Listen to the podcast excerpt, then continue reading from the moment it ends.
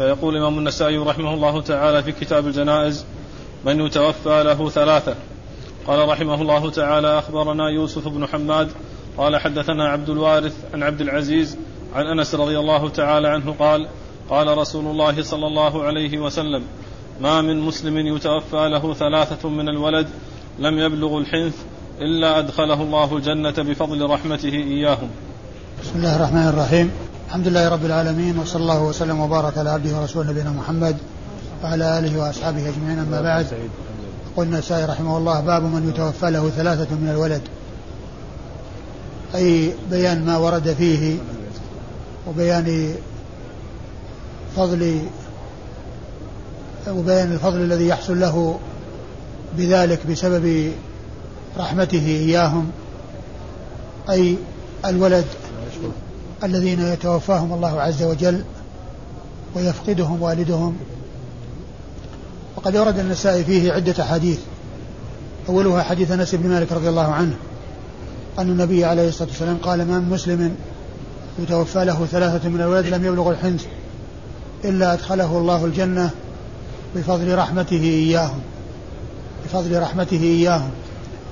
وهذا الحديث يدل على فضل من حصل له ذلك وصبر واحتسب وأحسن إليهم ثم توفاهم الله عز وجل قبل بلوغهم الحنث وهو سن البلوغ أي أنهم صغار لم يبلغوا سن التكليف قد أحسن إليهم ورباهم ونشأهم ثم توفاهم الله عز وجل في أول حياتهم وصبر واحتسب فإن الله عز وجل يدخله الجنة بفضل رحمته إياهم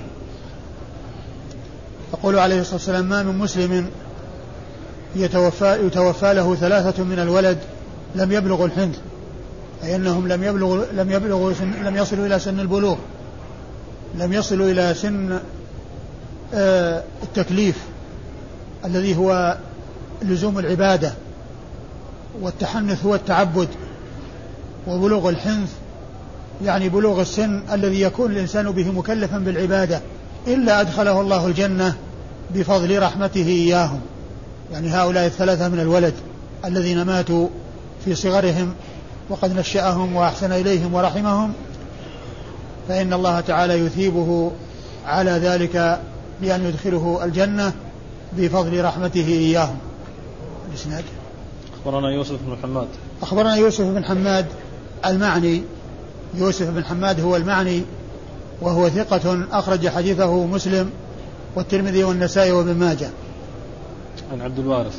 عن عبد الوارث بن سعيد العنبري وهو ثقة ثبت أخرج حديثه أصحاب الكتب الستة.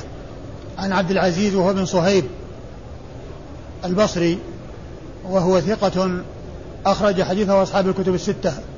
أيضا عن أنس بن مالك رضي الله تعالى عنه صاحب رسول الله صلى الله عليه وسلم وأحد السبعة المعروفين بكثرة الحديث عن رسول الله صلى الله عليه وسلم.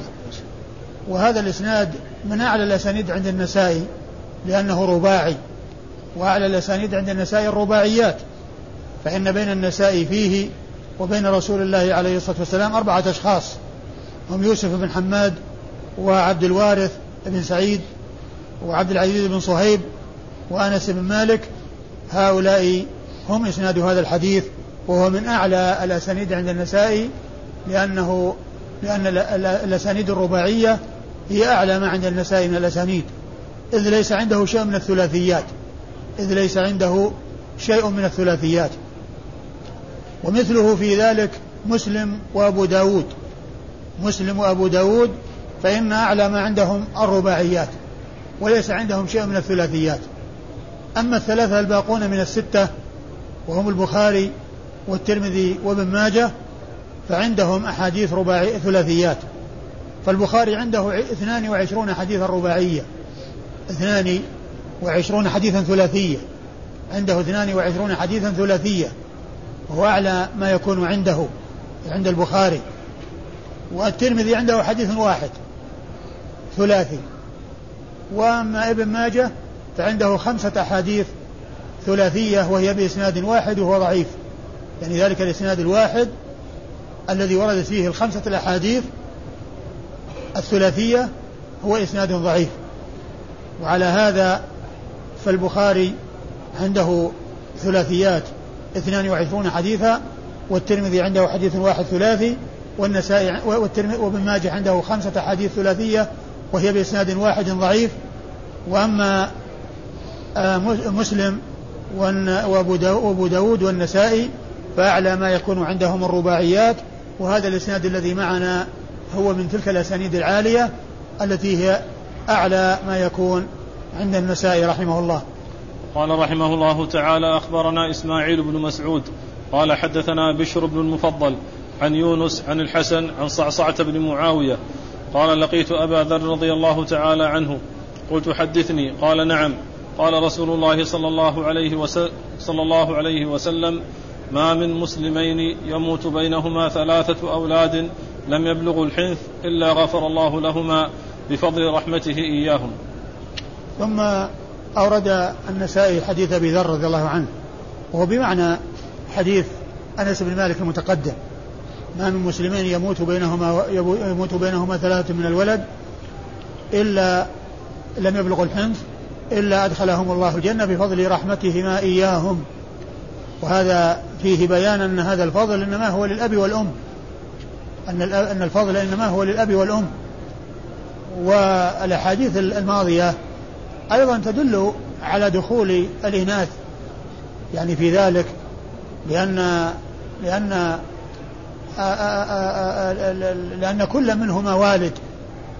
كل منهما والد. وكل منهما له ذلك الأجر والثواب.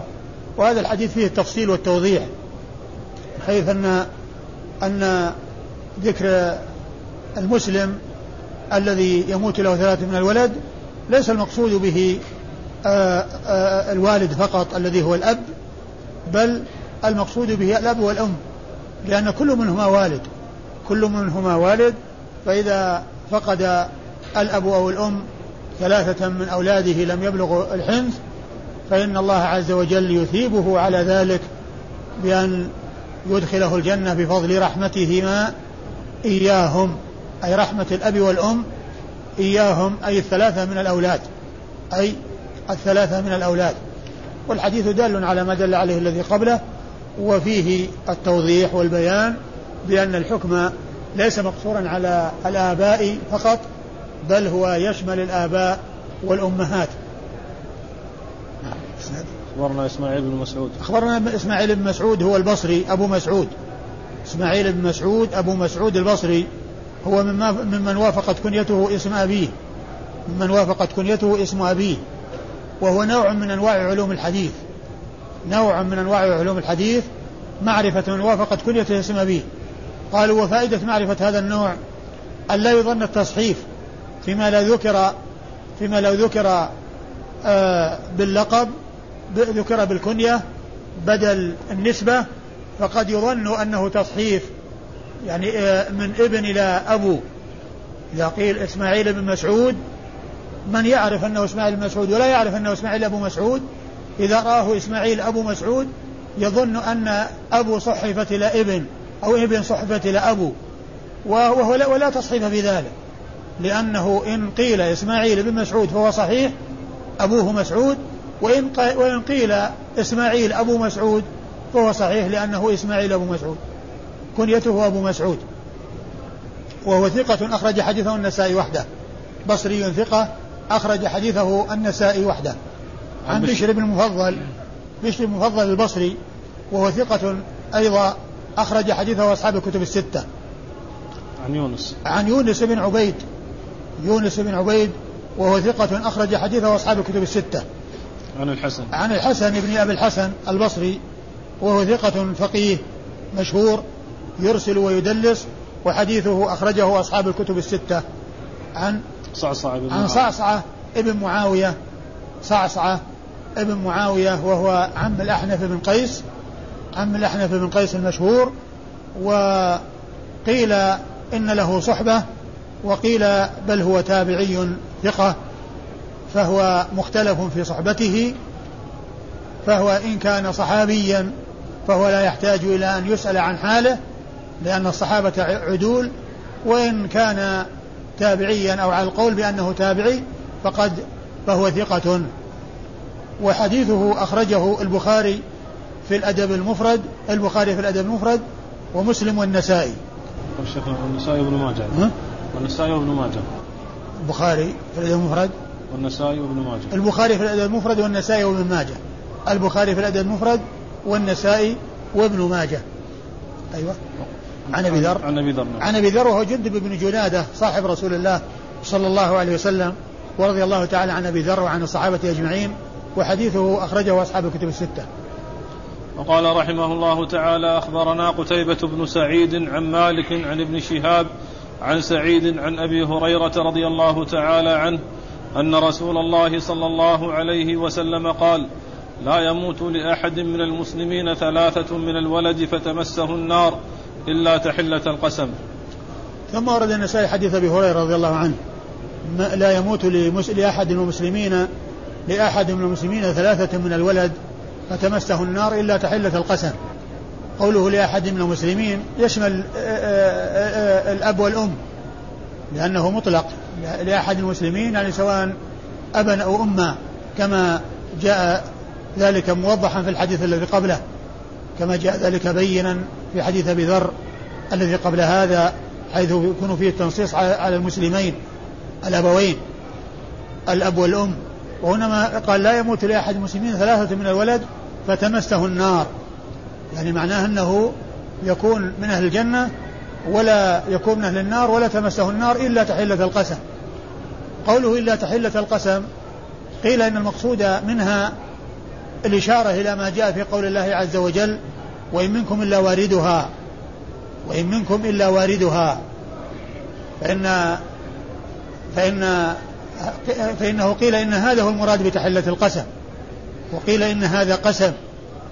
ومن العلماء من يقول إنه لا قسم في الآية وأن. وأن المقصود بقوله تحلة القسم يعني معناه كناية عن الشيء القليل وقال يعني معناه إلا تحلة القسم إلا شيئا قليلا أو شيئا يسيرا لا يحصل معه ضرر على من دخل النار وفسر ذلك بأنه المرور على الصراط لأن الجنة من يذهب إليها لا يمر في طريقه على النار لأن النار في الطريق إلى الجنة والصراط منصوب على متن جهنم والناس يمرون على الصراط وهم يتجاوزونه بأعمالهم وبفضل أعمالهم وما عندهم من الأعمال فمنهم من يمر كالبرق ومنهم من يمر كالريح ومنهم من يمر كجود الخيل ومنهم من يزحف على حسب أعمالهم.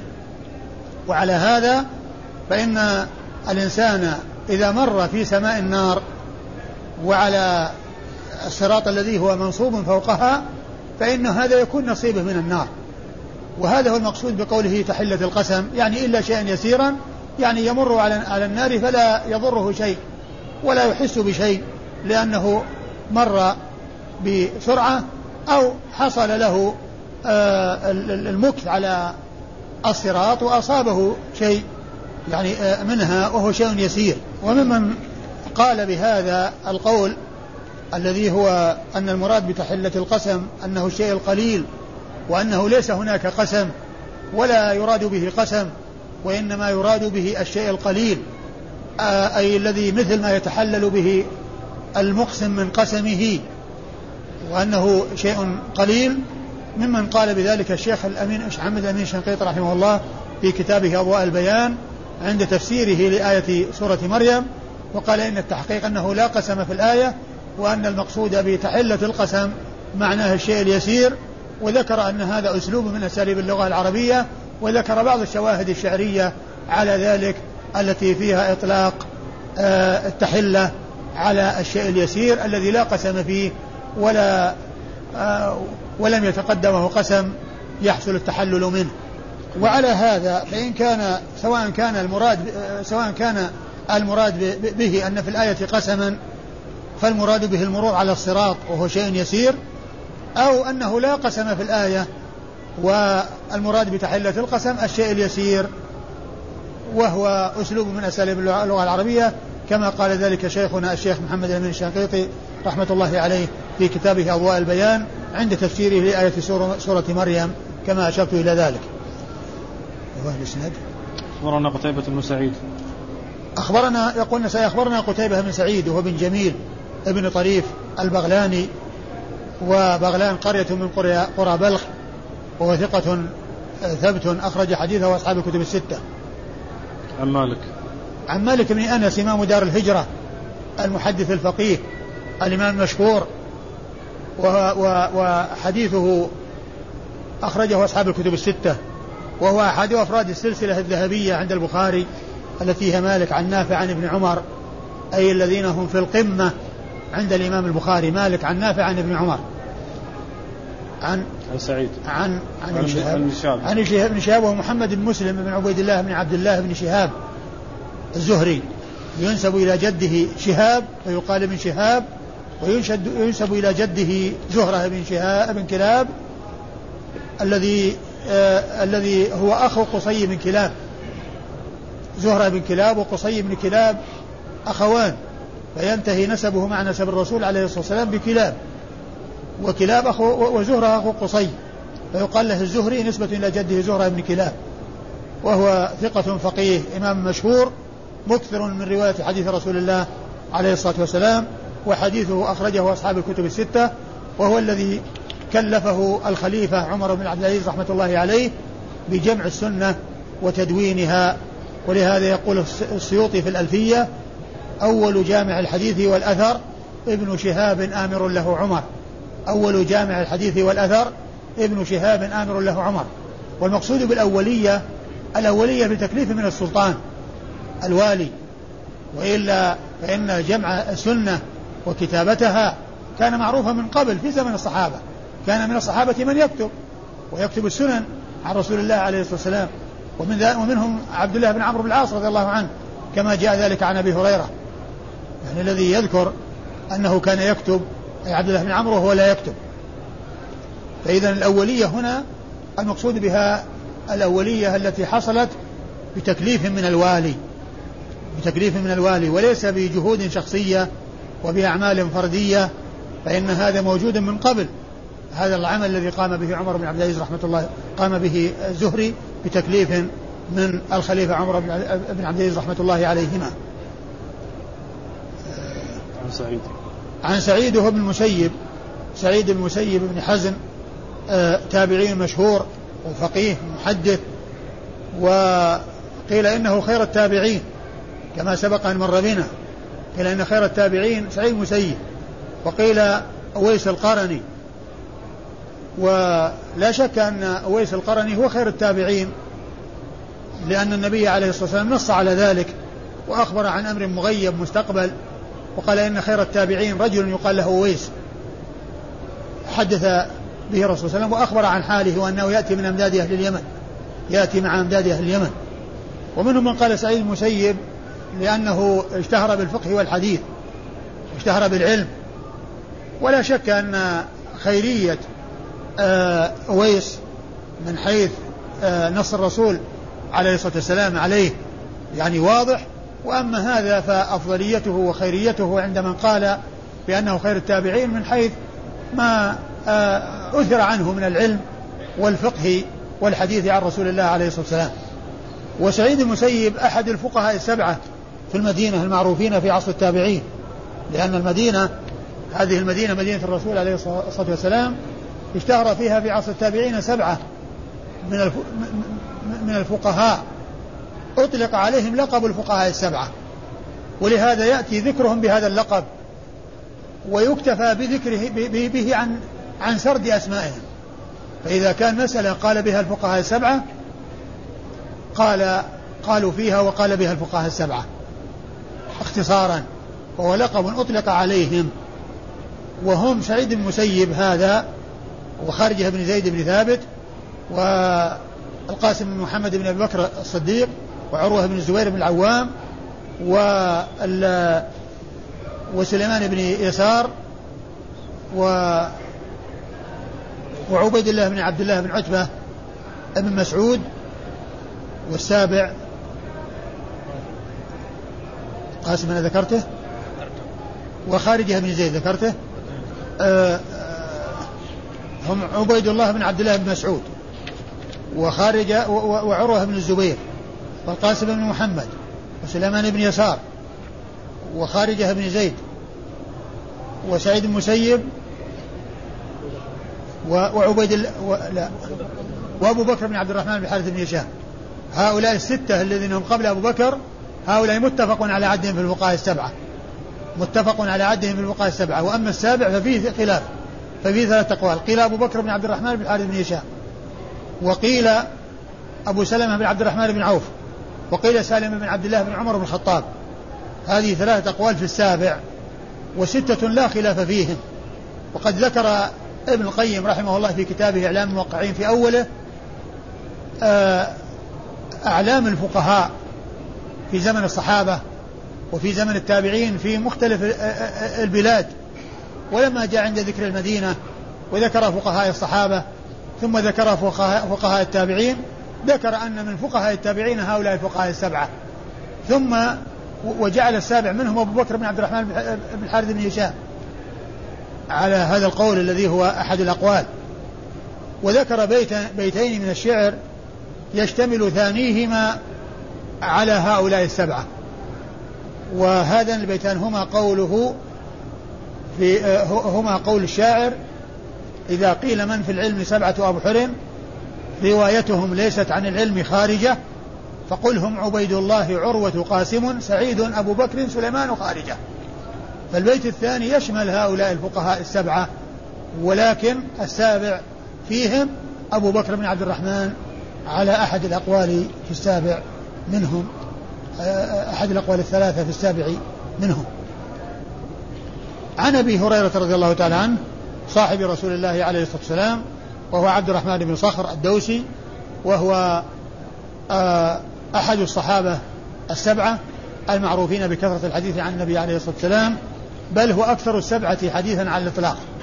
وهم أبو هريرة وابن عمر وأنس وابن عباس وجابر بن عبد الله الأنصاري وأبو سعيد الخدري وأم المؤمنين عائشة رضي الله تعالى عنهم أجمعين. ستة رجال وامرأة واحدة وأبو هريرة رضي الله عنه هو أكثر السبعة. أيوة. وقال رحمه الله تعالى أخبرنا محمد بن إسماعيل بن إبراهيم بن علية وعبد الرحمن بن محمد. قال حدثنا إسحاق وهو الأزرق. عن عوف عن محمد عن أبي هريرة رضي الله تعالى عنه عن النبي صلى الله عليه وسلم قال ما من مسلمين يموت بينهما ثلاثة أولاد لم يبلغوا الحنث إلا أدخلهم الله بفضل رحمته إياهم الجنة. قال يقال لهم ادخلوا الجنة. فيقولون حتى يدخل آباؤنا. فيقال ادخلوا الجنة أنتم وآباؤكم. ثم أورد النسائي الحديث حديث أبي هريرة. حديث أبي هريرة رضي الله عنه. إيش لفظه؟ قال إيش؟ ما من ما من مسلمين يموت بينهما ثلاثة أولاد لم يبلغوا الحنث إلا أدخلهم الله بفضل رحمته إياهم الجنة. قال يقال لهم ادخلوا الجنة فيقولون حتى يدخل آباؤنا. ثم ورد النسائي حديث أبي هريرة رضي الله عنه وهو بمعنى الحديث المتقدم الذي قبل الذي قبل هذا وهو الذي فيه التنصيص أو الجمع بين ذكر الأبوين الأب والأم وأنه ما من مسلمين يموت بينهما ثلاثة من الولد لم يبلغوا الحنث إلا أدخلهم الله الجنة. يقال للأبناء ادخلوا الجنة فيقال حتى يدخل آباؤنا فيقال ادخلوا أنتم وآباؤكم. وهذا مثل ما تقدم في الحديث الذي آه الذي مر في الدرس الماضي في آه, آه، الرجل الذي فقد ولده وكان يحبه حبا شديدا فقال أما يسرك ألا تأتي بابا من أبواب الجنة إلا هو أمامك يريد أن يفتحه لك.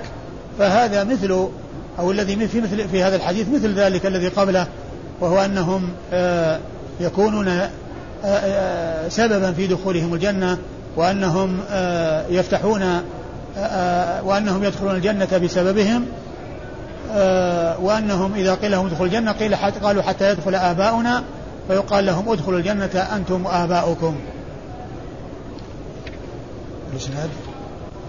أخبرنا محمد بن إسماعيل بن إبراهيم بن أخبرنا علية. محمد بن إسماعيل بن إبراهيم بن علية. محمد بن إسماعيل بن إبراهيم بن مقسم المشهور آه، أبوه بن علية ثقة أخرج حديثه النسائي وحده. وأبوه آه، محدث مشهور وروى عنه أصحاب الكتب الستة ويأتي ذكره كثيرا في آه، أسانيد الكتب الستة وغيرها. وهو مشهور من بن علية.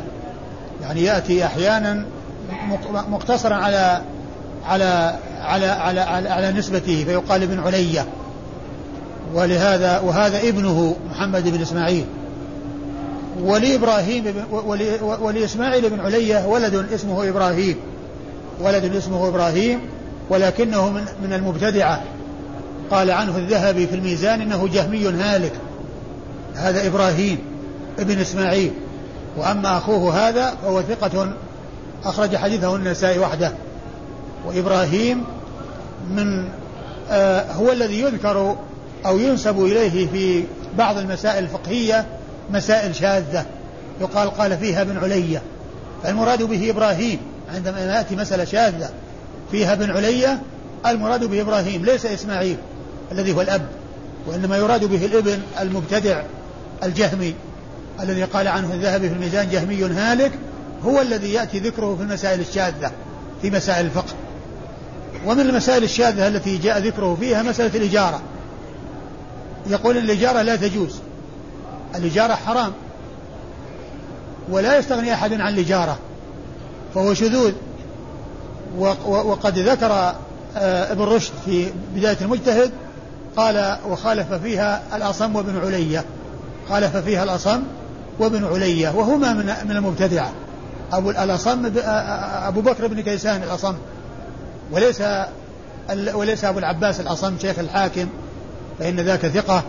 ولكن عندما يأتي ذكر الأصم في المسائل الخلافية الشاذة التي فيها الشذوذ المراد بها أبو بكر بن كيسان الأصم المعتزلي. وأما ابن علية فهو إبراهيم بن إسماعيل بن علية الجهمي. فهذان الاثنان يأتي ذكرهما في المسائل الشاذة. الأصم وهو بكر بن كيسان وابن علية الذي هو إبراهيم بن إسماعيل والذي معنا في الإسناد أخوه محمد بن إسماعيل وهو ثقة أخرج حديثه النسائي. وعبد الرحمن, وعبد الرحمن بن محمد ابن سلام وعبد الرحمن بن محمد ابن ابن سلام وهو وقال عنه لا بأس به وحديثه أخرجه. داود والنسائي. أخرجه أبو داود والنسائي. عن إسحاق وكلمة لا بأس به تعادل صدوق. كلمة لا بأس به في اصطلاح الحافظ بن حجر تعادل صدوق فهي مثل صدوق يعني حديثه من قبيل الحسن. أيوه. عن إسحاق وهو الأزرق. عن إسحاق وهو الأزرق إسحاق بن يوسف الأزرق. مشهور بلقبه الأزرق وهو ثقة أخرج حديثه وأصحاب الكتب الستة. عن عوف. عن؟ عوف. عن عوف ابن أبي بجيلة الأعرابي. عوف بن أبي بجيلة الأعرابي وهو ثقة أخرج حديثه وأصحاب الكتب الستة. عوف بن أبي جميلة شيخ ابن أبي جميلة. نعم. ابن أبي أنا قلت إيش؟ قلت بجيلة. إيه، عوف بن أبي جميلة نعم. عوف بن أبي جميلة الأعرابي وهو ثقة أخرج حديثه أصحاب الكتب الستة. عن محمد. ويقال له الأعرابي لفصاحته وحسن نطقه. عن محمد. عن محمد ابن سيرين هو ابن سيرين محمد بن سيرين البصري ثقة أخرج حديث أصحاب الكتب الستة. عن أبي هريرة. ها؟ عن أبي هريرة عن أبي هريرة رضي الله عنه وقد مر ذكره. وقال رحمه الله تعالى من قدم ثلاثة. قال أخبرنا إسحاق. قال أخبرنا جرير. قال حدثني طلق بن معاوية وحفص بن غياث. قال حدثني جدي طلق بن معاوية عن أبي زرعة عن أبي هريرة قال جاءت امرأة إلى رسول الله صلى الله عليه وسلم بابن لها يشتكي فقالت يا رسول الله أخاف عليه وقد قدمت ثلاثة. فقال رسول الله صلى الله عليه وسلم لقد احتضرت بحضار شديد من النار. ثم ورد النسائي هذه الترجمة وهي من قدم ثلاثة وهو مثل الذي قبله وهو يؤدي يعني ما يؤديه الذي قبله من حيث أن من قدم ثلاثة من الولد آه، لا تمسه النار أو أنه يدخل الجنة بفضل رحمته إياهم. هنا قال احتضرت بحضار من النار يعني وقاية يعني جعلت بينها وبين النار وقاية. يعني آه، يكون به آه، سلامتها من النار. احتضرت بحضار الحضار هو الذي آه، الذي يكون وقاية. ولهذا يقال يقال الحظيرة التي يكون تكون في داخلها الدواب. و يعني تمنعها من الشرود والذهاب والانفلات. فيعني فهي كالسور أو كالجدار أو كالحائل الذي يكون بينه وبين النار. احتضرت بحضار من النار. وهو مثل الذي قبله ولكنه خالف في الترجمة. هنا قال من يتوفى له ثلاثة من الولد وهنا من قال من قدم ثلاثة من الولد. ولعل الفرق هو من أجل اللفظ الذي ورد في الحديث. لأن الذي مر في الأحاديث الماضية ذكر التوفي وهنا ذكر فيه التقديم لأن المرأة قالت إنه قدم ثلاثة من الولد يعني أنهم ماتوا. فهو مثل الذي قبله من حيث المعنى ومن حيث المؤدى ولكن النسائي لعله فرق بين الترجمتين وإن كان مؤدى الأحاديث فيهما واحد إلا آه، لعل ذلك من أجل ما ورد في هذا من لفظ التقديم وما ورد في ذلك من لفظ التوفي. يقول جاءت امرأة إلى رسول الله صلى الله عليه وسلم بابن الله يشتكي. أيوة. قالت يا رسول الله أخاف عليه وقد أيوة. قدمت ثلاثة. يعني آه، جاءت بابن جاءت امرأة إلى رسول الله عليه الصلاة والسلام بابن الله يشتكي. وقالت إنني أخاف عليه وإنني قدمت ثلاثة من الولد يعني مات ثلاثة وتخاف أنه يلحق بهم. فقال عليه الصلاة والسلام لقد احتضرت بحضار شديد من النار. حضار شديد؟ نعم بحضار, بحضار شديد. شديد من النار. يعني معناها أنها اتخذت وقاية أو قدمت وقاية وهو من جنس ما تقدم لم تمسه النار إلا تحلة القسم ومن جنس إلا أدخلهم, أدخلهم الله الجنة بفضل رحمته إياهم. فالمؤدى واحد ولكن التفريق لعله من أجل ذكر التقديم في الحديث وذكر التوفي في الأحاديث السابقة. والمتن والإسناد أخبرنا إسحاق. أخبرنا إسحاق هو ابن إبراهيم. إسحاق بن إبراهيم بن مخلد المشهور ببن راهوية الحنظلي وهو ثقة ثبت فقيه مجتهد وصف بأنه أمير المؤمنين في الحديث. وأمير المؤمنين في الحديث وهي من أعلى صيغ التعديل وأرفعها. وحديثه أخرجه أصحاب الكتب الستة إلا ابن ماجه. عن جرير. عن جرير بن عبد الحميد البصري وهو ثقة أخرج حديثه أصحاب الكتب الستة. عن طلق بن معاوية. عن طلق بن معاوية عن طلق ابن معاوية وهو إيش قال عنه؟ النخعي الكوفي. إيش قال عنه؟ جد طلق بن غنام تابعي كبير مخضرم مقبول. تابعي؟ تابعي كبير مخضرم مقبول. خرج له البخاري في الأدب ومسلم والنسائي. خرج له البخاري؟ في الأدب أيوة. ومسلم والنسائي. خرج حديث البخاري في الأدب المفرد ومسلم والنسائي. أيوة. طلق بن معاوية وحفص بن غياث. وحفص بن غياث يعني أن إسحاق بن راهوية يروي عن حفص بن غياث ويروي عن آه، جرير.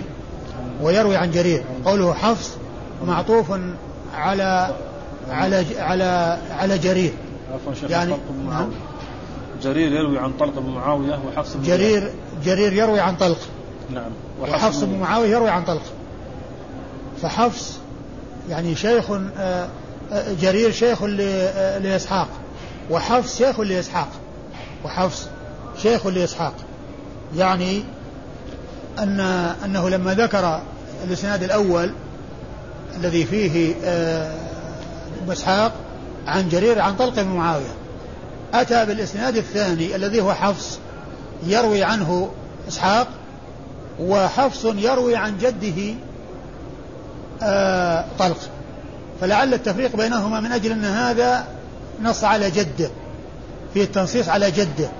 فذكر ذاك أولا وذكر رواية عن طلق الإسناد الأول ثم ذكر الإسناد الثاني وذكر اللفظ الذي قاله آه حفص حفص بن غياث آه في روايته عن جده طلق بن معاوية جده طلق بن معاوية. وكل وإسحاق بن راهوية يروي عن جرير بن عبد الحميد ويروي عن حفص بن غياث ويروي عن حفص بن غياث. شيخ بس ما ذكر علامة التحويل نعم. ما ذكر علامة التحويل في الإسناد. علامة ما ذكر نعم لكنه يعني هو هذا هو هذا هو المقصود به. يعني بدون تحويل لأنه يعني أقول بدون تحويل. والسبب والسبب في هذا لأنه ذكر جرير عن معاوية عن طلق. ثم ذكر حفص آه عن جده طلق. نعم. فطلق جاء مرتين. طلق جاء مرتين. مرة في الإسناد الأول ومرة في الإسناد الثاني. مرة جرير عن طلق ومرة حفص عن طلق. ومرة حفص عن طلق. وحفص معطوف على جرير أي أن إسحاق قال حدثنا جرير وحدثنا حفص يعني حدثنا جرير عن طلق وحدثنا حفص عن طلق. ولعل التفريق بينهما من جهة أن في الإسناد الثاني الذي هو الطريقة الثانية أن حفصا ذكر جده وقال أخبرني جدي طلق طلق بن طلق بن بن معاوية. قال حدثني جدي طلق بن معاوية نعم. عن أبي زرعة عن أبي هريرة. عن أبي زرعة. أبو زرعة بن عمرو. أبو زرعة بن عمرو بن جرير ابن عبد الله البجلي. وهو ثقة أخرج حديثه أصحاب الكتب الستة. يروي عن عن أبي هريرة رضي الله عنه وقد مر ذكره في الأسانيد السابقة. والله تعالى أعلم وصلى الله وسلم وبارك على عبده ورسوله نبينا محمد وعلى آله وأصحابه أجمعين.